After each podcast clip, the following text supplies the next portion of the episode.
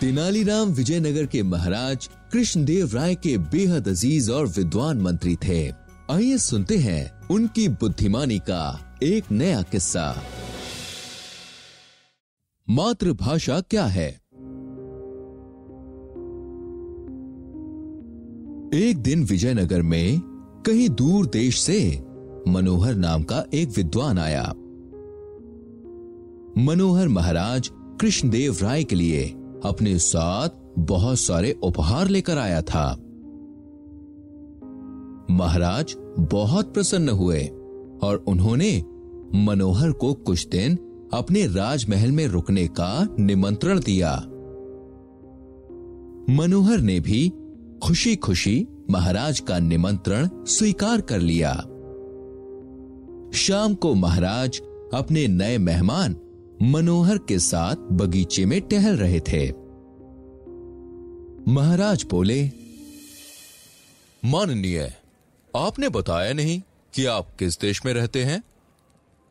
मनोहर को सीधा जवाब देने के बदले एक खेल खेलने की सूझी।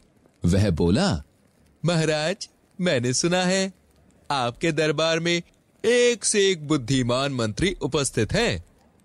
मैं आपसे निवेदन करता हूँ कि आप एक बार उन सभी से मेरी मातृभाषा पता करने की कोशिश करने को कहिए। अगर वो मेरी मातृभाषा जान जाए तो किस देश का रहने वाला हूँ, यह भी ज़रूर जान जाएँगे। महाराज कृष्णदेव को मनोहर की चुनौती अच्छी लगी। उन्होंने अपने सभी बड़े मंत्रियों को बुलाया और मनोहर से बात करके उसकी मातृभाषा जानने की कोशिश करने को कहा। एक एक करके विजयनगर के सभी मंत्री आए और उन्होंने अपने अपने ढंग से प्रयास किया। किसी ने बंगाली में तो किसी ने मराठी में, किसी ने तेलुगु में तो किसी ने मलयाली में, हर भाषा में मनोहर से बात करके उसकी मातृभाषा पता लगाने की कोशिश करी। पर मनोहर की अलग अलग भाषाओं पर पकड़ इतनी मज़बूत थी कि कोई भी मंत्री मनोहर की मातृभाषा का पता नहीं लगा सका।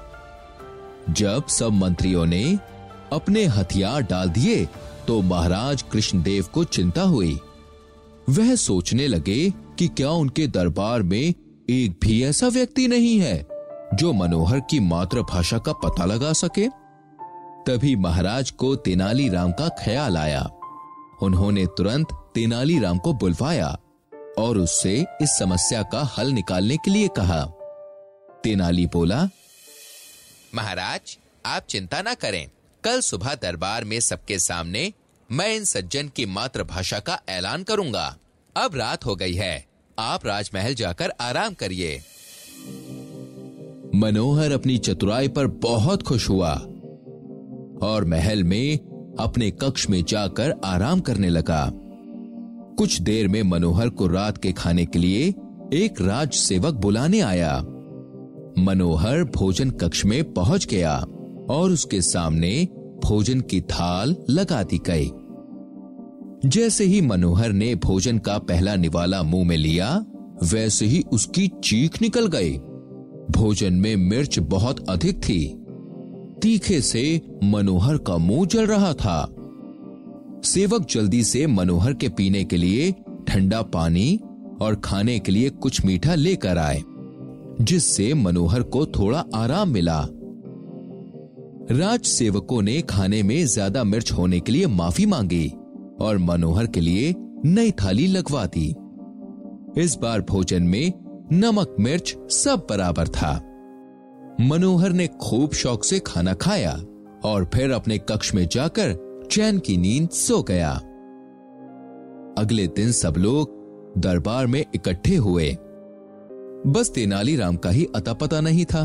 जब महाराज कृष्णदेव ने तेनाली के बारे में पूछा तो मनोहर ने चुटकी लेते हुए कहा, लगता है श्रीमान, तेनाली मेरी मातृभाषा पता न कर पाने के कारण अपना मुँह नहीं दिखाना चाहता।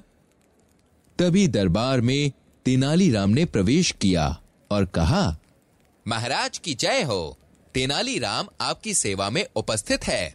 महाराज ने उत्सुकता से पूछा तेनाली क्या तुम्हें मनोहर की मातृभाषा पता चली?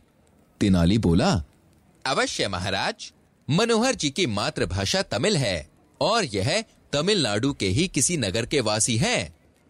सब लोग हैरान थे। महाराज ने मनोहर से पूछा क्या तेनालीराम सही कह रहा है? मनोहर ने सर झुका के हाँ में उत्तर दिया। महाराज तेनालीराम से बहुत प्रसन्न हुए और बोले, जब कोई भी और विद्वान इनकी मातृभाषा का पता नहीं लगा सका तो तुमने यह कैसे किया तेनाली? तेनाली बोला, गुस्ताखी माफ़ हो महाराज। कल मैंने चुपके से खाना बनाने वाले रसोइये से आग्रह करके मनोहर जी की थाली में ज़्यादा मिर्च डलवा दी थी। और उन्हें छिपकर भोजन कक्ष पर नज़र रखने को कहा। मनोहर जी इतना तीखा खाना खाकर छटपटा उठे और जब कोई भी व्यक्ति तकलीफ़ में होता है तो वह सब कुछ भूलकर अपनी मातृभाषा में अपनी माँ को ही पुकारता है। मनोहर जी ने भी इतना तीखा खाना खाकर अम्मा अम्मा अम्मा चिल्लाने लगे, जो कि तमिल भाषा में माँ को बोला जाता है। और इस तरह मुझे इनकी मातृभाषा और देश का पता चल गया। पूरा दरबार तेनालीराम की सूझबूझ की सराहना करने लगा। मनोहर भी बोला तेनालीराम के बारे में जो सुना था, सच ही सुना था।